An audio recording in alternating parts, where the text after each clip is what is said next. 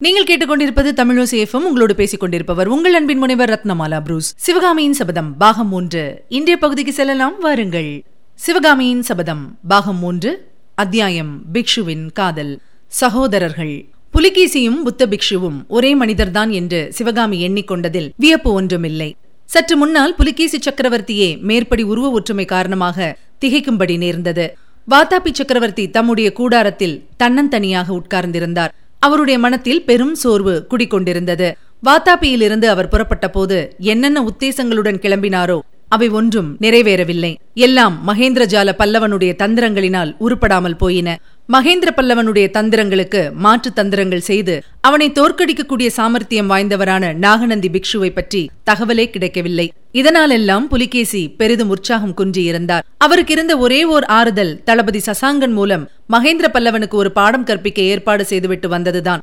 ஆ பல்லவனரி தன்னுடைய பொந்தை விட்டு வெளியே வந்து பார்க்கும்போது வாதாபி புலிகேசி வஞ்சித்து ஏமாற்றுவது எவ்வளவு பிசகான காரியம் என்பதை கொஞ்சம் தெரிந்து கொள்வான் அல்லவா? தளபதி சசாங்கன் தம்முடன் வந்து சேர்வதற்காகவே சக்கரவர்த்தி வடபெண்ணையின் வடகரையில் காத்து கொண்டிருந்தார்.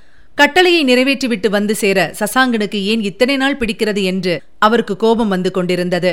அந்த சமயத்தில் தெற்கே இருந்து படை வருகிறது என்று கேட்டதும் சசாங்கன் தான் வருகிறான் என்று எண்ணி அவன் கொண்டு வரும் செய்தியை கேட்பதற்காக மிக்க ஆவலுடன் இருந்தார். கூடாரத்துக்கு வெளியே குதிரை ஒன்று வந்து நின்றதும் சசாங்கன் இவ்வளவு தாமதமாய் வருவதற்காக அவன் மேல் எரிந்து விழுவதற்கு ஆயத்தமானார்.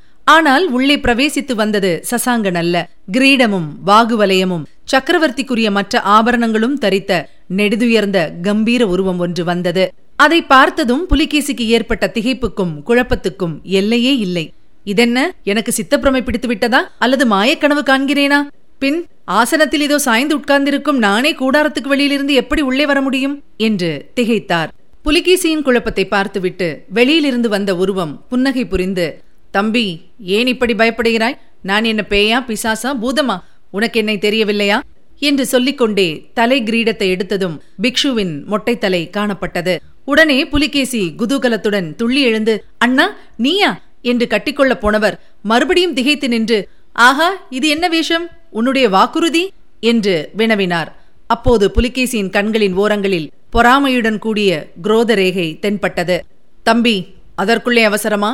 ஒரு சந்தர்ப்பத்தில் இந்த வேஷம் உன்னுடைய உயிரை காப்பாற்றுவதற்கு பயன்பட்டதல்லவா? இப்போது என்னுடைய உயிரை காப்பாற்றிக் கொள்வதற்கு இது பயன்பட்டது. என் வாக்குறுதிக்கு ஒரு பங்கமும் நேரவில்லை. உன்னுடைய சாம்ராஜ்யத்துக்குள் நாம் வந்துவிடவில்லையே என்று நாகநந்தி சொன்னதும் புலிகேசி கொதிப்புடன் கூறினார். ஆம் ஆனால் இந்த பிரதேசம் இன்று நம்முடைய சாம்ராஜ்யத்துக்குள் வராதிருப்பது ஏன்? பல்லவ நாட்டில் இன்று வராக கொடி பறக்காதது ஏன்? அற்பத்திலும் அற்பமான மகேந்திர பல்லவனுடைய சைனியத்துக்கு முன்னால் வாதாபியின் மகா சைன்யம் தோல்வியடைந்து திரும்பிப் போவது ஏன்? எல்லாம் முன்னால் வந்ததுதான். தம்பி தோல்வி என்கிற வார்த்தையை சொல்லாதே. யார் தோல்வி அடைந்தது வாதாபி சைன்யம் தோல்வி அடையவில்லை நீயும் தோல்வி அடையவில்லை அந்த தோல்வி என்னால் நேரவும் இல்லை. எல்லாம் சாவகாசமாக பேசுவோம். முதலில் உடனே காவி வஸ்திரம் இரண்டு தருவித்துக் கொடு. நான் இந்த வேஷத்தில் இருந்தால் வீண் குழப்பத்துக்கு இடமாகும். ஏற்கனவே நான் வந்து கொண்டிருந்த போது வெளியில் நிற்கும் வீரர்கள் என்னை வெறித்து வெறித்து பார்த்தார்கள். ஆமாம் அவர்கள் வெறித்து பார்ப்பதற்கு காரணம் இருக்கிறதல்லவா? கூடாரத்திற்குள் இருந்த சக்கரவர்த்தி வெளியில் எப்போது எப்படி போனார் என்று அவர்களுக்கு திகைப்பா இருந்திராதா? எனக்கே கொஞ்ச நேரம் குழப்பமாய் போய்விட்டதே. என்று புலிகேசி கூறிவிட்டு கூடாரத்தின் வாசலில் நின்ற காவலனிடம் உடனே ஒற்றர் விடுதிக்குச் சென்று காவி வஸ்திரம் ரெண்டு கொண்டு வா என்று கட்டளையிட்டார். காவி வஸ்திரம் வந்தவுடனே நாகநந்தி உடையை மாற்றிக்கொண்டார் சகோதரர்கள் இருவரும் ஒரே ஆசனத்தில் அருகருகே உட்கார்ந்தார்கள். தம்பி இப்போது சொல்லு.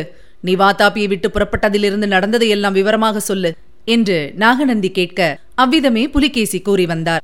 எல்லாவற்றையும் கவனமாக கேட்ட பிறகு பிக்ஷு கூறினார் ஆஹா! மகேந்திர பல்லவன் நான் நினைத்ததை காட்டிலும் கெட்டிக்காரன் நெடுகிலும் நம்மை ஏமாற்றி வந்திருக்கிறான்.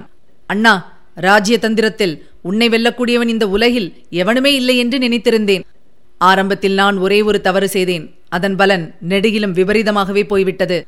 அடிகளே அது என்ன தவறு? பரஞ்சோதி என்னும் பிள்ளையின் முகத்தை பார்த்து என் மனம் சிறிது இழகிற்று அந்த திருட்டு பயலை நம்பி ஓலை கொடுத்து அனுப்பினாய். அதற்கு காரணமானவன் நீதான் தம்பி. நானா? அது எப்படி? பாண்டிய நாட்டுக்கு போய் அங்கே வேண்டிய ஏற்பாடுகள் செய்துவிட்டு காஞ்சிக்கு திரும்பி வந்து கொண்டிருந்தேன். வழியில் ஏரிக்கரையில் ஒரு பிள்ளை சோர்ந்து படுத்து தூங்கிக் கொண்டிருந்தான். உன்னை நான் முதன் முதலில் அதே நிலையில் பார்த்தது ஞாபகம் வந்தது. அதனால் என் மனம் இழகி அந்த பிள்ளையின் பேரிலும் விசுவாசம் உண்டாயிற்று. அவனுடைய முகக்கலையிலிருந்து பெரிய பதவிக்கு வரப்போகிறவன் என்று தெரிந்து கொண்டேன். ஆகையால் அவனை நம்மோடு சேர்த்து கொள்ள வேண்டும் என்ற சபலமும் உண்டாயிற்று.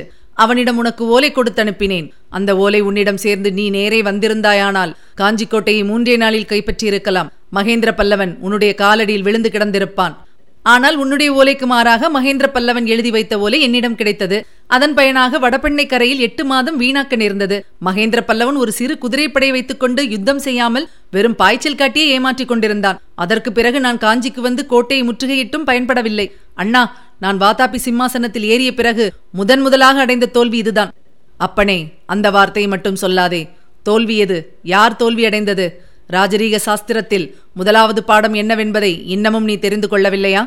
தோல்வியடைந்து விட்டதாக ஒரு நாளும் ஒப்புக்கொள்ளக்கூடாதென்பதுதான் அந்த பாடம். நீயே தோல்வி அடைந்ததாக சொல்லிக் கொண்டால் ஊரார் அப்படி சொல்வார்கள். உன் விரோதிகளும் அவ்விதமே சொல்வார்கள். தேசமெங்கும் புலிகேசி சக்கரவர்த்தி தோல்வியடைந்தார் என்ற செய்தி பரவும் ஹர்ஷவர்தனன் காதிலும் அது எட்டும். மகேந்திர பல்லவன் பொய்யாக எழுதியபடி ஒருவேளை உண்மையில் நடந்தாலும் நடக்கலாம். நர்மதையை கடந்து ஹர்ஷனுடைய சைன்யம் உன் ராஜ்யத்துக்குள் பிரவேசிக்கலாம். தோல்வி என்ற வார்த்தையை இனிமேல் சொல்லாதே தம்பி. நான் சொல்லாமல் இருந்துவிட்டால் தோல்வி வெற்றியாகி விடுமான்னா மறுபடியும் தோல்வியை கட்டிக்கொண்டு ஏன் அழுகிறாய்? என்ன தோல்வியை நீ அடைந்தாய்? யோசித்துப்பார் கடல் போன்ற சைன்யத்துடன் திக்விஜயம் செய்ய தென்னாட்டை நோக்கி புறப்பட்டாய். வைஜெயந்தியை அழித்தாய். வடபெண்ணை கரையில் பல்லவ சைன்யத்தை நிர்மூலம் செய்தாய். காஞ்சிக்கோட்டையை முற்றுகையிட்டாய். தெற்கே கொள்ளிடக்கரை வரையில் சென்றாய். பல்லவன் சிறைப்படுத்தி இருந்த துர்விநீதனை விடுதலை செய்தாய். காவேரி கரையில் தமிழகத்தின் மூவேந்தர்கள் சேர சோழ பாண்டியர்கள் வந்து உன் அடிபணிந்து காணிக்கை செலுத்தினார்கள். அண்ணா சோழன் வரவில்லையே. சோழன் வராவிட்டால் களப்பாளன் வந்தான். இதையெல்லாம் யார் விசாரிக்கப் போகிறார்கள் தம்பி? நீ திரும்பி காஞ்சிக்கோட்டைக்கு வந்தபோது மகேந்திர பல்லவனும் உன்னை சரணாகதி அடைந்தான். மகாபலியின் தலையில் மகாவிஷ்ணு பாதத்தை வைத்தது போல் நீயும் மகேந்திர பல்லவனுடைய சிரசில் பிழைத்துப் போ என்று உயிர் பிச்சை கொடுத்தாய். அவன் கொடுத்த காணிக்கைகளை பெற்றுக்கொண்டு புறப்பட்டாய். காணிக்கை ஒன்றும் நான் கொண்டு வரவில்லையே அண்ணா. நீ கொண்டு வராவிட்டால் நான் கொண்டு வந்திருக்கிறேன். என்ன அது? இன்று இரவு காட்டுகிறேன். மேற்படி விவரமெல்லாம் உத்தர பாரத தேசத்திலே பரவும் போது நீ திக்விஜயம் செய்து வெற்றி முழக்கத்துடன் திரும்பினாய் என்று சொல்வார்களா? தோல்வியுற்று ஓடி வந்தாய் என்பார்களா? அண்ணா உன் சாமர்த்தியமே சாமர்த்தியம். தோல்வியை கூட நீ வெற்றியாக மாற்றக்கூடியவன். உன் பேச்சை கேட்ட பிறகு எனக்கே நான் அடைந்தது வெற்றி என்றே தோன்றுகிறது. ஆனால் இந்த வெற்றி செய்தி வடநாட்டிலே எப்படி பரவும்? ஆ புத்த பிக்ஷுகளின் சங்கங்களும் சமணர்களின் மடங்களும் பின் எதற்காக இருக்கின்றன? நாகார்ஜுன பர்வதத்துக்கு உடனே ஆள் அனுப்ப வேண்டும். அண்ணா நீயே போவது நல்லது. உனக்கு வேங்கியிலும் வேலை இருக்கிறது. என்ன வேலை? விஷ்ணுவர்தனன் காயம்பட்டு கிடக்கிறான். சென்ற வருஷம் அவன் வெற்றி கொண்ட வேங்கி ராஜ்யத்தில் இப்போது எங்கே பார்த்தாலும் கலகமாம். அதற்கு நான் போய் என்ன செய்யட்டும்? நீ போய்த்தான் அவனுக்கு யோசனை சொல்லி உதவ வேண்டும். உன்னால் முடியாத காரியம் ஒன்றுமில்லை அண்ணா. தோல்வியையும் நீ வெற்றியாக்கி விடுவாய். என்னால் இப்போது வேங்கிக்கு போக முடியாது.